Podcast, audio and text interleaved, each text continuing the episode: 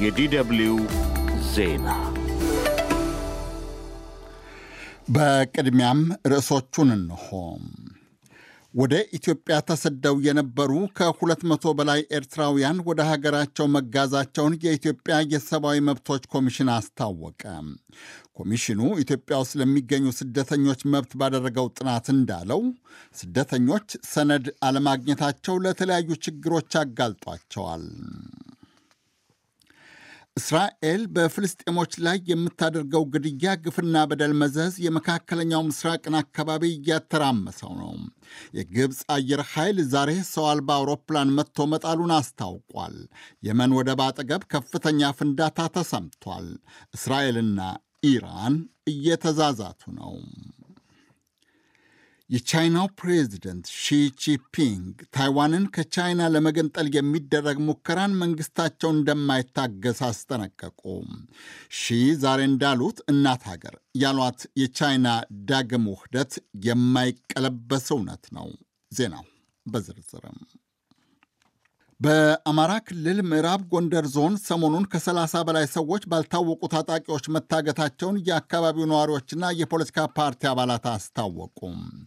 የቅማንት ዲሞክራሲያዊ ፓርቲ የህዝብ ግንኙነት ኃላፊ ሳለ አምላክ ስመኝ እንዳሉት ታጣቂዎች ትናንት ከቀኑ ሰባት ሰዓት አካባቢ ሰዎችን ጭኖ ከገንዳ ውሃ ወደ ጎንደር ይጓዝ የነበረን ተሽከርካሪ አስቁመው 15 ተሳፋሪዎችን አግተው ወስደዋል።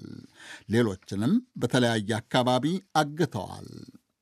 አባዱላ ላይ ነው እገታ የተፈጸመው።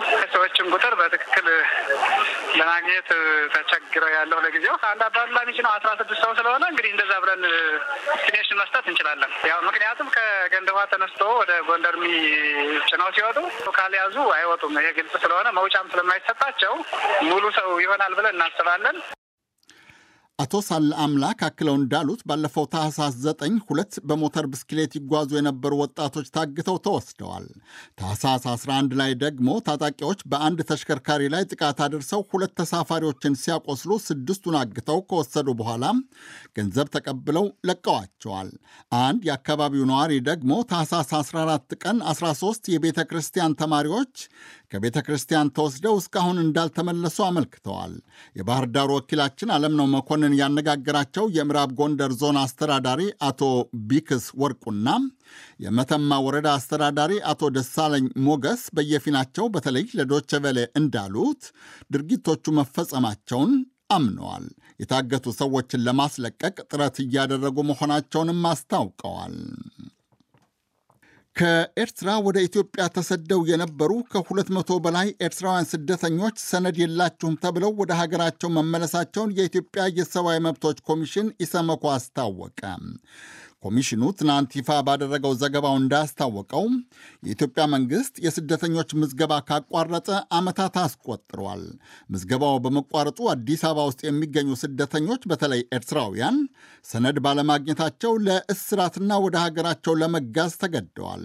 ኮሚሽኑ እንዳስታወቀው ኢትዮጵያ ውስጥ የተጠለሉ ስደተኞችንና የተገን ጠያቂዎችን የሰብአዊ መብት ይዞታ የዳሰሰ ዘገባ ሲያቀርብ ያሁኑ የመጀመሪያው ነው።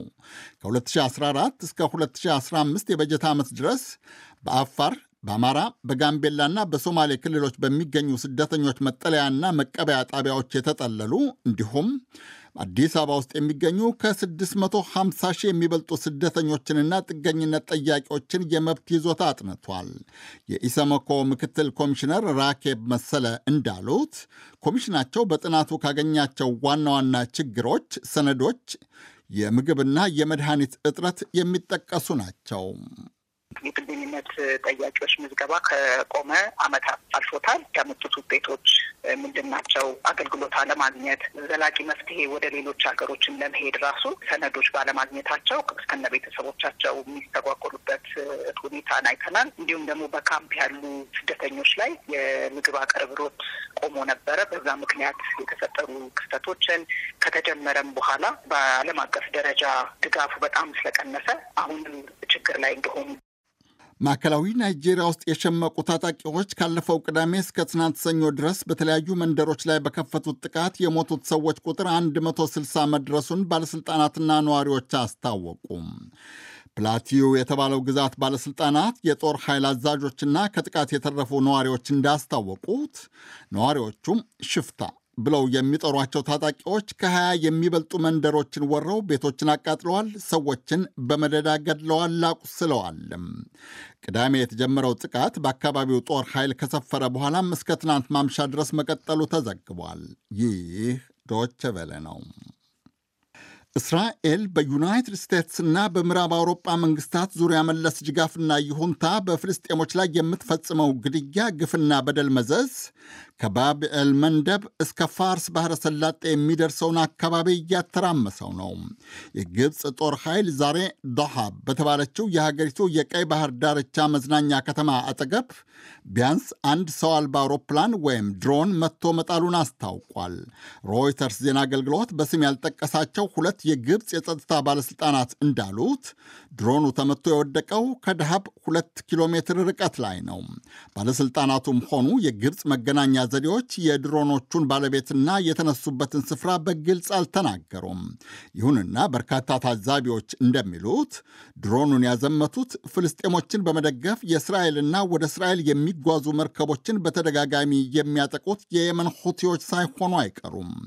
የብሪታንያ ባህር ንግድ ድርጅት በበኩሉ ቀይ ባህር ጠረፍ በሚገኘው የየመን ወደብ ሆዴይዳ አጠገብ ከፍተኛ ፍንዳታና የሚሳኤል ተኩስ መስማቱን አስታውቋል። የደረሰ ጉዳት ስለመኖር አለመኖሩ ግን እስካሁን በውል የተዘገበ ነገር የለም። የእስራኤል አየር ኃይል ትናንት የሶሪያን አየር ክልል ጥሶ አንድ የኢራን ጄኔራልን ገድሏል መባሉ ደግሞ የቴህራን ደማስቆ፣ ቴል አቪቭ ባለሥልጣናትን ፉከራና ዛቻ ንሮታል። የኢራን አቤታዊ ዘብ ባልደረባ የነበሩት ጄኔራል ራዚ ሙሳቪ የተገደሉት ሶሪያ ርዕሰ ከተማ ደማስቆ አጠገብ በአውሮፕላን ቦምብ ወይም ሚሳይል ተመተው ነው። የኢራን መከላከያ ሚኒስቴር ቃል አቀባይ ጄኔራል ሬዛ ታሌይ ኒክ ዛሬ ጽዮናዊት ያሏት እስራኤልን ለሚደርስበት ብቀላ እንድትዘጋጅ ዝተዋል። ለግድያው አጸፋችን ረቂቅ ጠንካራና ጽዮናዊው ስርዓት ለተወሳሰበ ዓላማው ሊመክተው እድል የማይኖረው ነው። የኢራን እስላማዊ ሪፐብሊክ በመከላከያ ኃይሏና በሌሎች ችሎታዎቿ ለእንዲህ አይነቱ ወንጀል ረቂቅና ጠንካራ ብቀላ የማድረስ በቂ አቅም አላት። ይህን መሰሉ የአሸባሪዎች ወንጀል በተገቢው አጋጣሚ ጊዜ፣ ስፍራና በበቂ ስልት አጸፋ ይሰጠዋል። پاسخ داده میشه የዩናይትድ ስቴትሱ ጋዜጣ ኒውዮርክ ታይምስ እንደዘገበው የእስራኤል ባለሥልጣናት ከኢራን የሚሰነዘረውን አጸፋ ለመመከት እየተዘጋጁ ነው። ጋዜጣው የኢራንን አጸፋ ምንነትም ሆነ የእስራኤል ዝግጅትን አይነት አልጠቀሰም። የእስራኤል መከላከያ ሚኒስትር ዮአቭ ጋላንት ዛሬ እንዳሉት ግን በስድስት ግንባር ተከፈተብን ላሉት ጥቃት ጦራቸው አጸፋ እየሰጠ ነው። אנחנו נמצאים במלחמה רב-זירתית. በብዙ ግንባሮች ጦርነት ተከፍቶብናል። በሰባት የተለያዩ ግንባሮች እየተጠቃን ነው። ጋዛ፣ ሊባኖስ፣ ሶሪያ፣ ምዕራባዊ ዮርዳኖስ ወንዝ ዳርቻ፣ ኢራቅ፣ የመንና ኢራን። ከነዚህ ግንባሮች በስድስቱ አጸፋ ሰጥተናል፣ ተዘጋጅተናልም።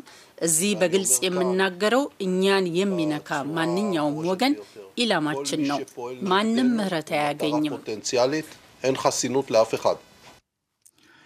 የእስራኤል ባለሥልጣናት ራሷ እስራኤል፣ ዩናይትድ ስቴትስ፣ የአውሮፓ ኅብረት፣ ብሪታንያና ተባባሪዎቻቸው በአሸባሪነት የፈረጁት ሐማስ ባለፈው መስከረም 26 ደቡባዊ እስራኤል ላይ ያደረሰውን ጥቃት ለመበቀል ሐማስን ለማጥፋት ዝተው ጋዛን ማውደም ከጀመሩ ሁለት ወር ከሦስት ሳምንት ሆኗቸዋል። ባላሰለሰው የእስራኤል ድብደባ 21 ሺህ ፍልስጤማውያን አልቀዋል። ከ50 ሺህ በላይ ቆስለዋል። ሚሊዮኖች ተሰደዋል።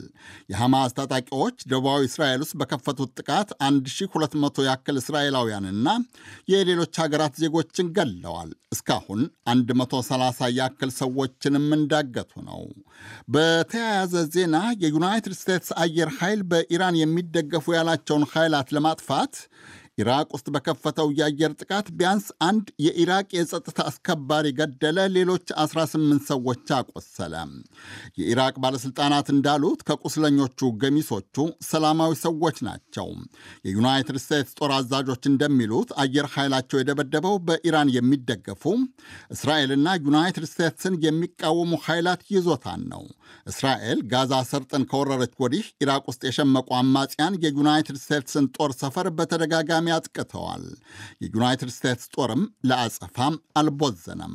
የኢራቅ ባለሥልጣናት እንደሚሉት ግን በተለይ የዛሬው ድብደባ ያነጣጠረው በደፈጣ ተዋጊዎቹ ላይ ሳይሆን በኢራቅ ጸጥታ አስከባሪዎችና በሰላማዊ ሰዎች ላይ ነው። የቻይና ፕሬዚደንት ሺ ጂንፒንግ ታይዋንን ነፃ ለማውጣት የሚደረግ ማናቸውንም ሙከራና ጥረት ቻይና እንደምታከሽፈው ዛቱ። ቤጂንጎች ታይዋንን ከቻይና ያፈነገጠች የቻይና ግማደ ግዛት አካል አድርገው ነው የሚቆጥሯት። የታይፔ ፖለቲከኞችና የዋሽንግተን ደጋፊዎቻቸው ወደ ሙሉ ነፃነት የሚያመራ እንቅስቃሴ ባደረጉ ቁጥርም ቻይና ታይዋንን በጦር ኃይል እስከ መውረር እንደምትደርስ በየጊዜው ታስጠነቅቃለች። የቻይናው ፕሬዚደንት ዛሬ ማስጠንቀቂያውን ያሰሙትም ታይዋን ውስጥ በመጪው ጥር መጀመሪያ ላይ በሚደረገው ምርጫ ሰበብ አንዳንድ ፖለቲከኞች የሙሉ ነፃነት ጥያቄ በማንሳታቸው ነው። ሺ የህዝባዊት ኮሚኒስታዊት ቻይና መስራች የማኦ ዜዱንግ 130ኛ ዓመት ልደት መታሰቢያ በዓል ሲከበር ዛሬ እንዳሉት የእናት ሀገር ሙሉ ውህደትን ማንም ሊገታው አይችልም። ይህ ዶች ቬለ ነው።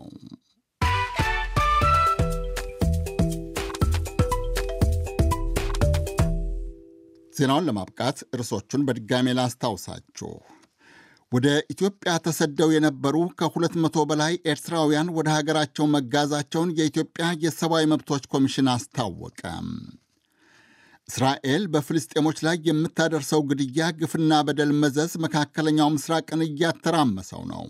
የግብፅ ጦር ኃይል ዛሬ ሰው አልባ አውሮፕላን መጥቶ መጣሉን አስታውቋል። የመን አጠገብ ከፍተኛ ፍንዳታ ተሰምቷል። እስራኤልና ኢራን እንደተለመደው እየተዛዛቱ ነው።